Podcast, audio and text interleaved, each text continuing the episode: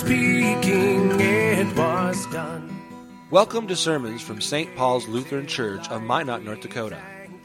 St. Paul's is anchored in the message of Christ crucified for the forgiveness of sins, for the church and for the world. The following sermon is from Reverend Dr. Matthew Richard.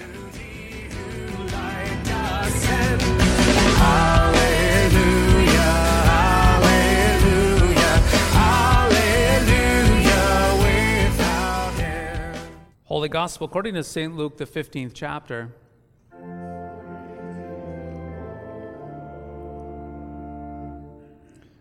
Now the tax collectors and sinners were all drawing near to hear Jesus. And the Pharisees and the scribes grumbled, saying, This man receives sinners and eats with them. So he told them a parable, this parable. What man of you, having a hundred sheep, if he has lost one of them, does not leave the ninety nine in open country and go after the one that is lost until he finds it? And when he has found it, he lays it on his shoulders, rejoicing. And when he comes home, he calls together his friends and his neighbors, saying to them, Rejoice with me, for I have found my sheep that was lost. Just so I tell you, there will be more joy in heaven over one sinner who repents than over 99 righteous people, persons who need no repentance. Or, what woman, having 10 silver coins, if she loses one coin, does not light a lamp and sweep the house, and seek diligently until she finds it? And when she has found it, she calls together her friends and her neighbors, saying, Rejoice with me, for I have found the coin that I had lost. Just so I tell you, there is joy before the angels of God over one sinner who repents. This is the gospel of the Lord.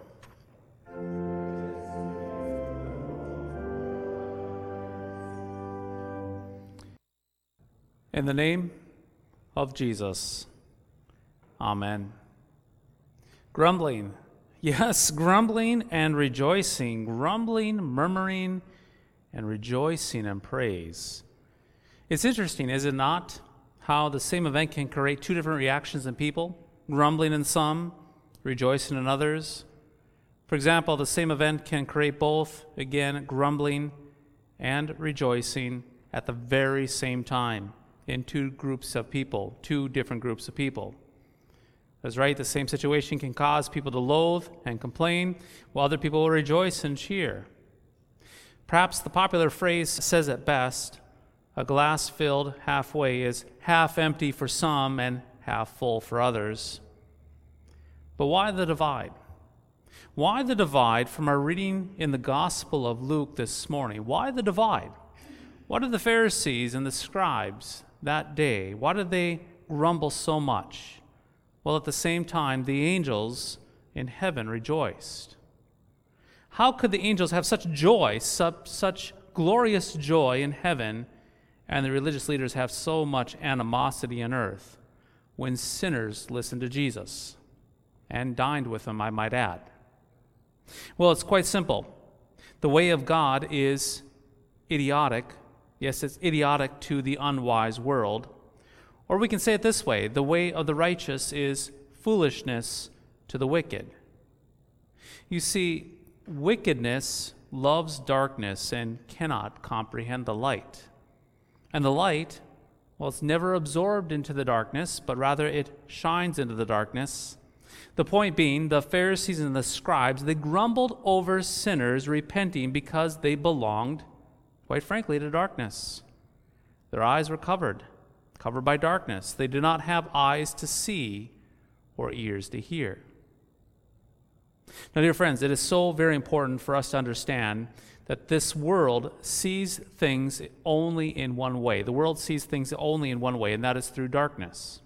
And the church, yes, the church, Christ church, well, the church sees things in a completely different way. The church sees things through the light because the church, well, the church has been given ears to hear and eyes to see from Christ.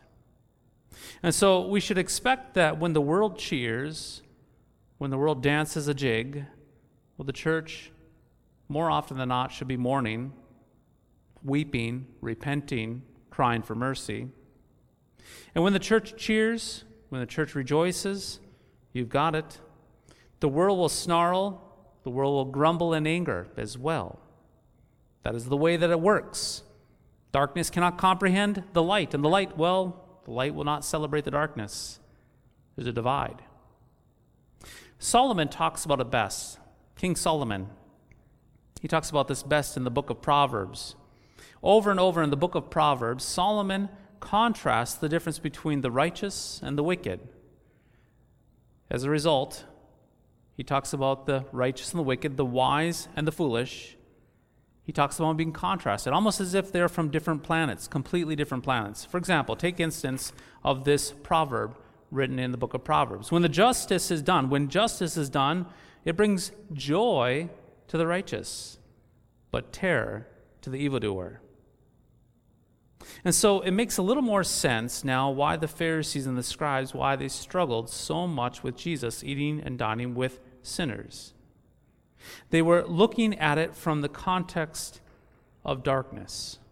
More specifically, the Pharisees and the scribes, they agreed that God would welcome, get this, they, they agreed that God would welcome repentant sinners. However, they did not believe the idea that God was a seeking God, the kind of God that would take the initiative and pursue sinners, chase them down. In fact, there was a Jewish saying that most likely dominated their thoughts when it came to the idea of sinners, tax collectors and sinners.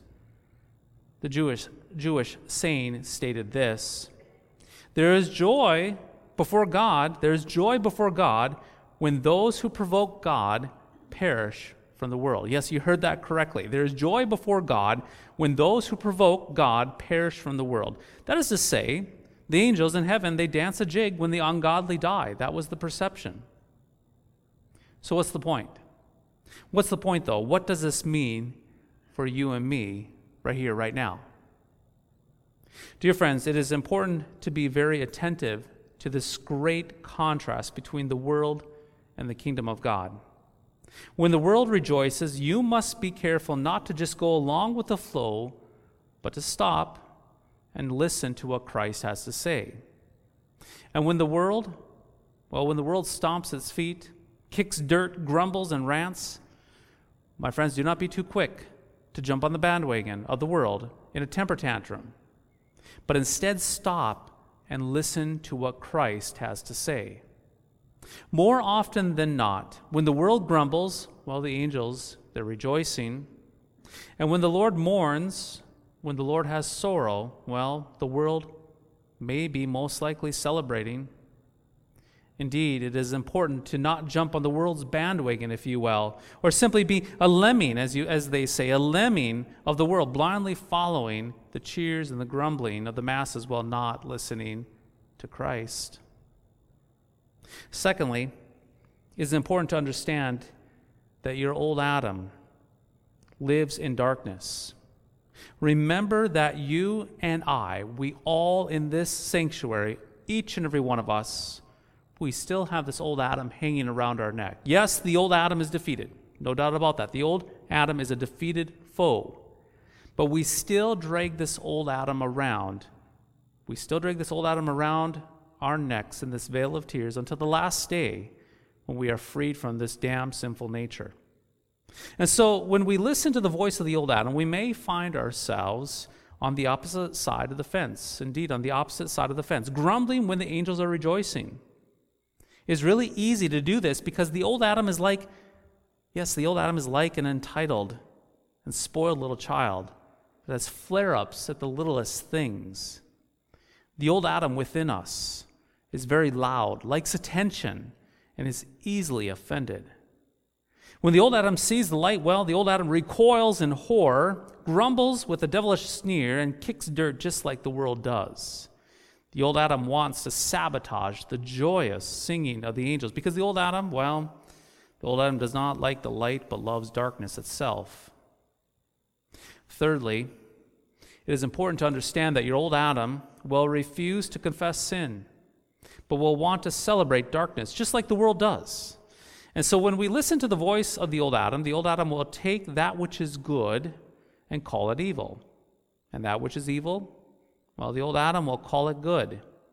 When bad things happen, know that your old Adam will do everything possible to not call evil what it is evil.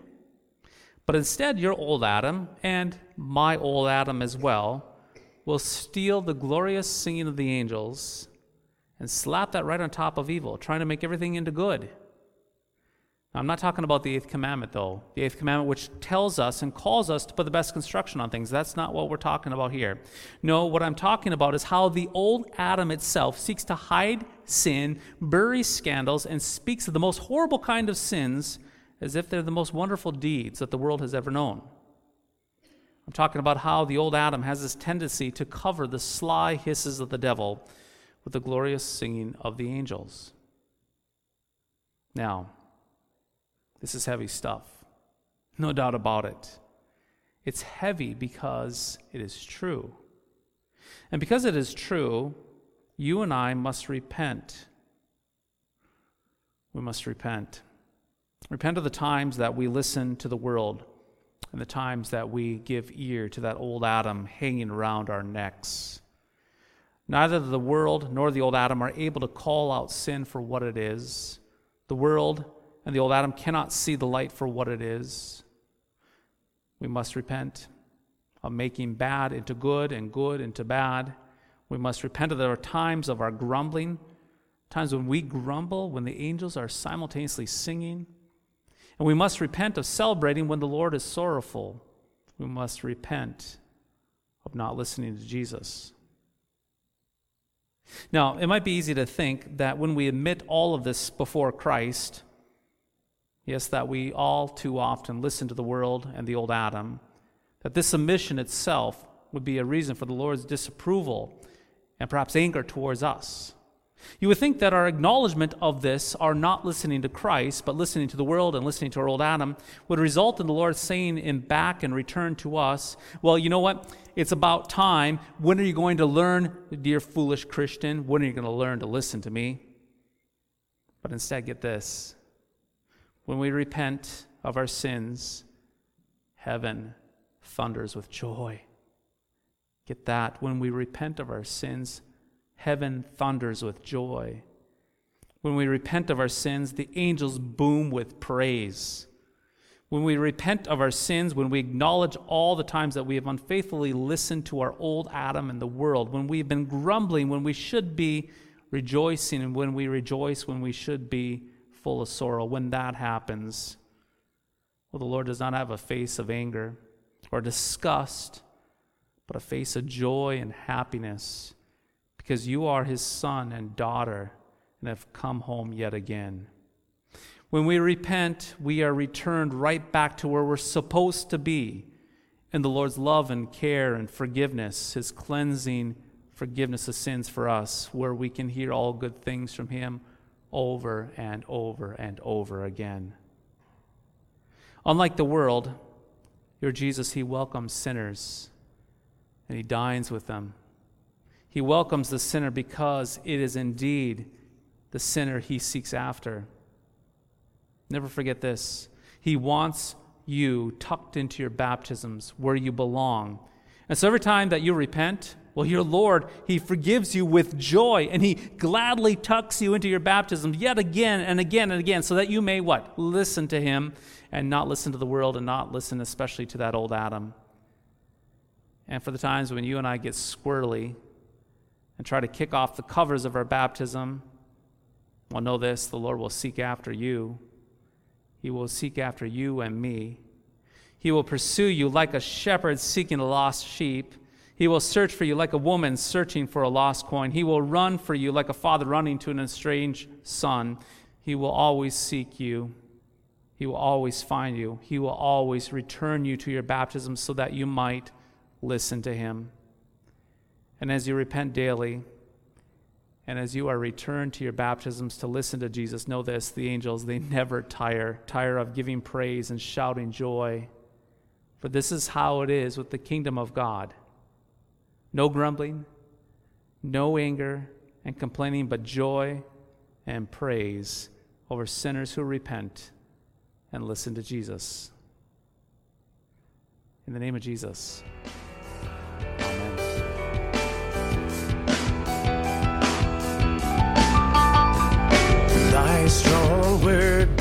Thy strong word bespeaks us righteous bright with thine own holiness. Thank you for listening to today's podcast sermon. You can access a full manuscript of today's sermon from Pastor Matthew Richards' blog at www.pastormattrichard.org or visit St. Paul's website. at www.stpaulsminot.org.